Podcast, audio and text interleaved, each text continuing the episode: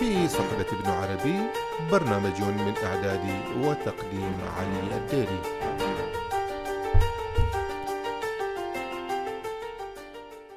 مرحبا بكم في هذه الحلقة. نتحدث عن الإنسان والشجرة.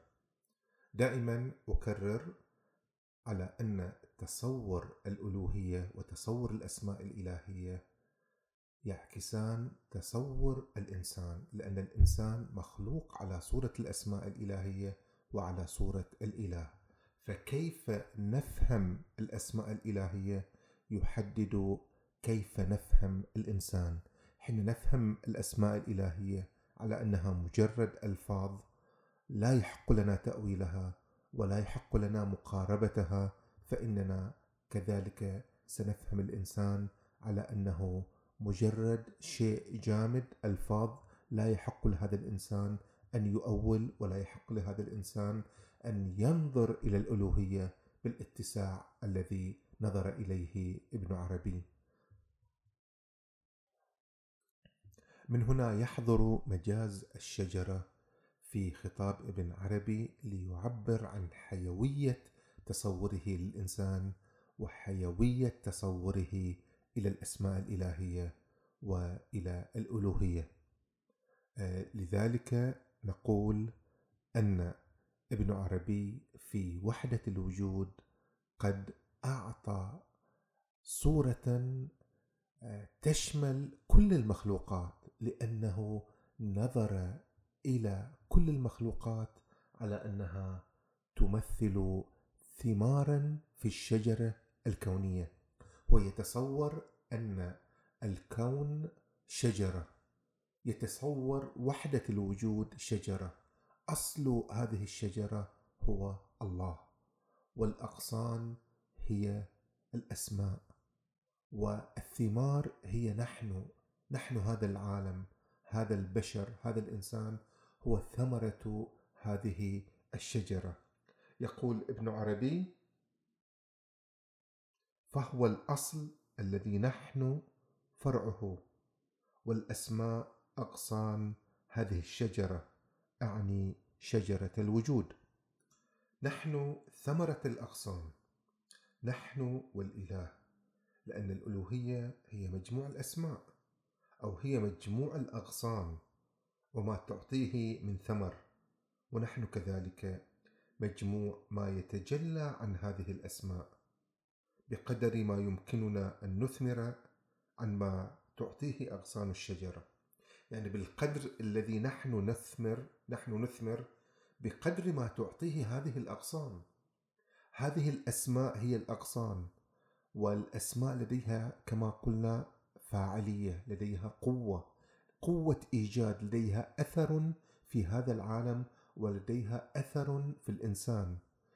تماما كالأغصان لديها لديها تأثير لديها قوة لديها عطاء تعطيه وهذا العطاء ينتج في الثمرة. فنحن ثمرة ثمرة الأسماء الإلهية. فإذا فهمنا الأسماء الإلهية وتصورناها على أنها متسعة ورحبة ومتعاطفة ولديها إحساس بالعالم ولديها الرحمة فسنفهم كذلك هذه الثمار التي هي الكون والعالم وما فيه والإنسان على أنهم أيضا بهذه الصفات. آه، يحضر مجاز الشجرة في خطاب ابن عربي بشكل متكرر وأثير وهو يعني من خلاله يشيد مفهومه لوحدة الوجود. آه، في نص آخر يقول ابن عربي اعلم أن الإنسان شجرة من الشجرات أنبتها الله شجرة لا نجما لأنه قائم على قائم على ساق. في اللغة هناك فرق بين النجم وبين الشجرة. النبتة حين لا يكون لها ساق تسمى نجما، وحين يكون لها ساق تسمى شجرة. فالله أنبت الإنسان كشجرة لأنه يعود إلى ساق يعود إلى غصن يعود إلى ساق يشكل مع كل مع الساق ومع الغصن يشكلان وحدة وجودية. الساق هو الأغصان هي الأسماء والساق هو هي الألوهية. هذا طبعا مجاز في النهاية. هو مجاز وإن كان يعني من من وإن كان خصوم ابن عربي يأخذون على هذه المجازات على محمل الحقيقة المطلقة فيبدأون في محاكمته وتكفيره.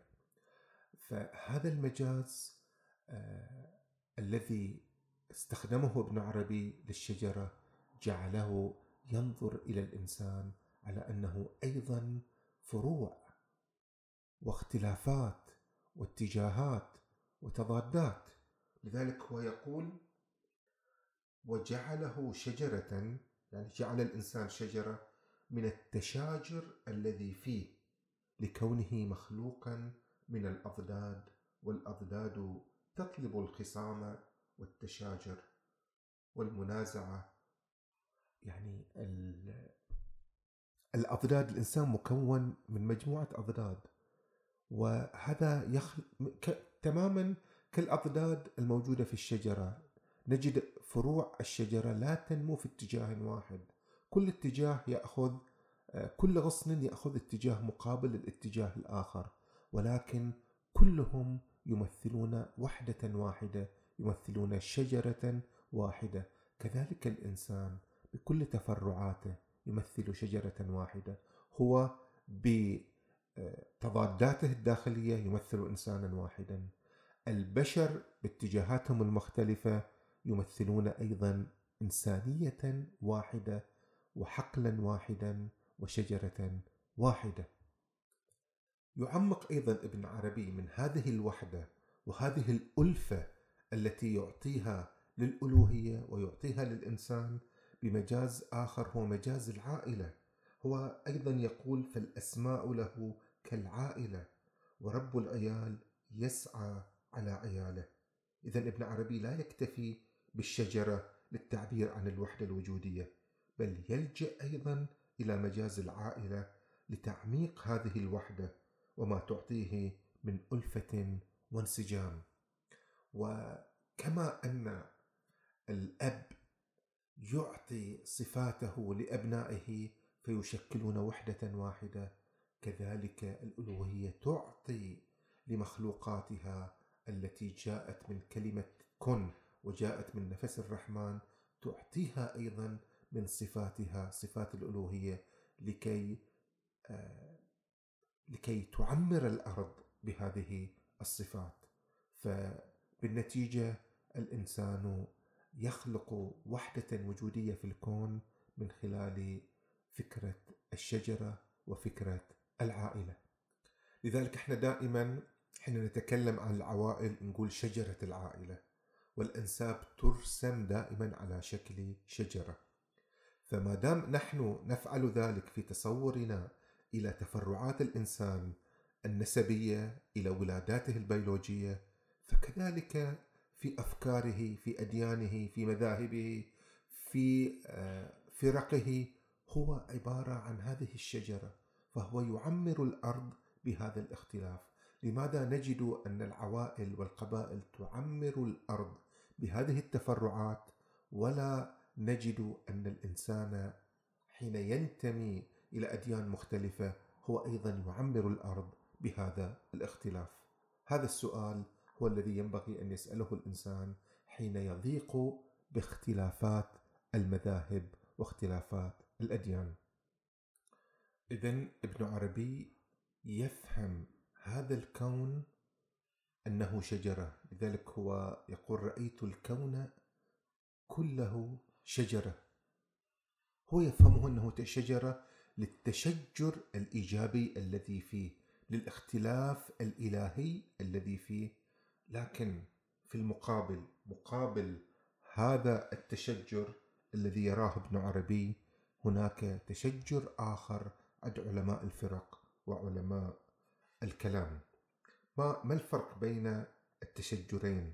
التشجر عند ابن عربي هو اختلاف هو تعدد هو جمال هو أغصان هو شجرة تجمع الخالق والخلق والوجود هو وحدة وجودية هو تضاد يثمر في الإنسان قدرة أكبر على التوسع والخيال. ولكن التشجر عند علماء الكلام هو عبارة عن تشاجر. هو خلاف هو فرق, فرق هو خصومه هو اشتباك هو تقتيل هو دم هو تكفير هو تضليل هو مشاجرة لا شجرة. وهذا الكلام لا نقوله لمجرد الإنشاء. هذا الكلام هو ما وقع في التاريخ. دعونا نستحضر مثلا بعض أسماء أسماء كتب آه، التي كتبت عن الفرق. كيف نظرت إلى هذه الفرق. لنقرأ بعض هذه آه، العناوين. مثلا كتاب البغدادي.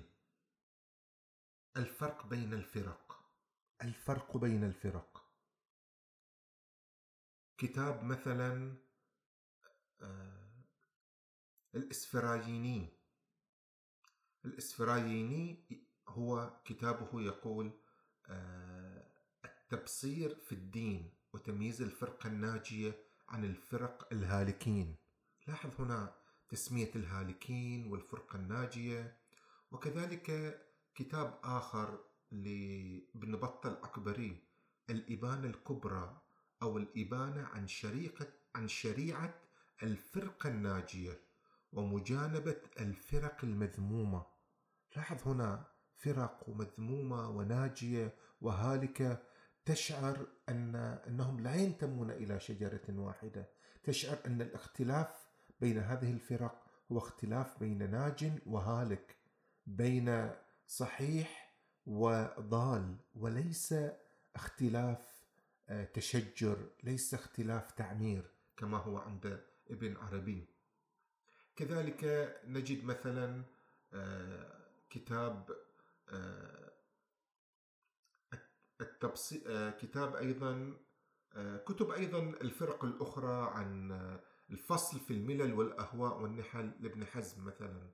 لاحظ أن هذا الفصل ليس فقط لبيان الفروقات إنما هو فصل لبيان من هو الناجي من هو الذي على حق ومن هو الذي على ضلال من هو الذي سيدخل الجنة ومن الذي هو سيدخل النار من الذي آه، هو هو على بدعة كل هذه التسميات من الكتب في الحقيقة عملت على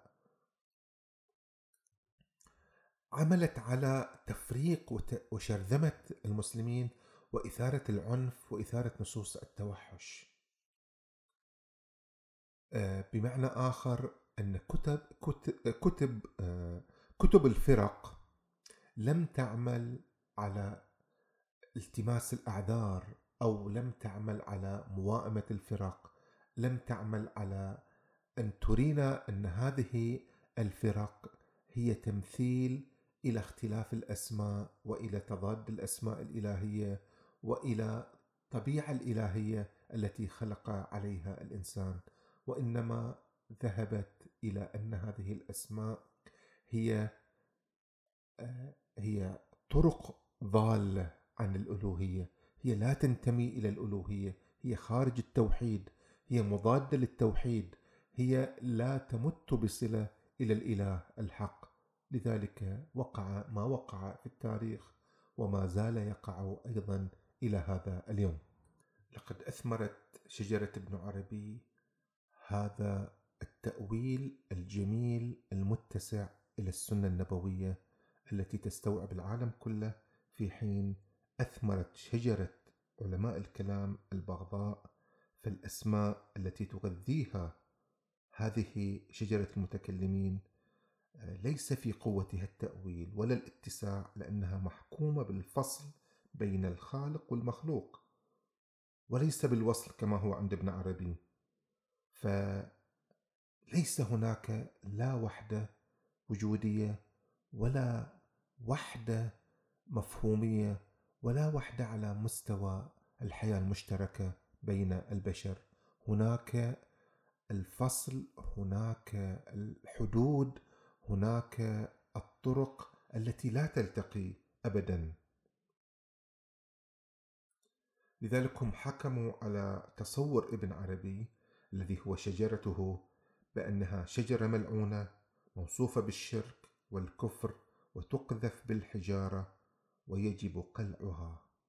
هكذا انتهى بهم الأمر إلى تصور هذه الشجرة.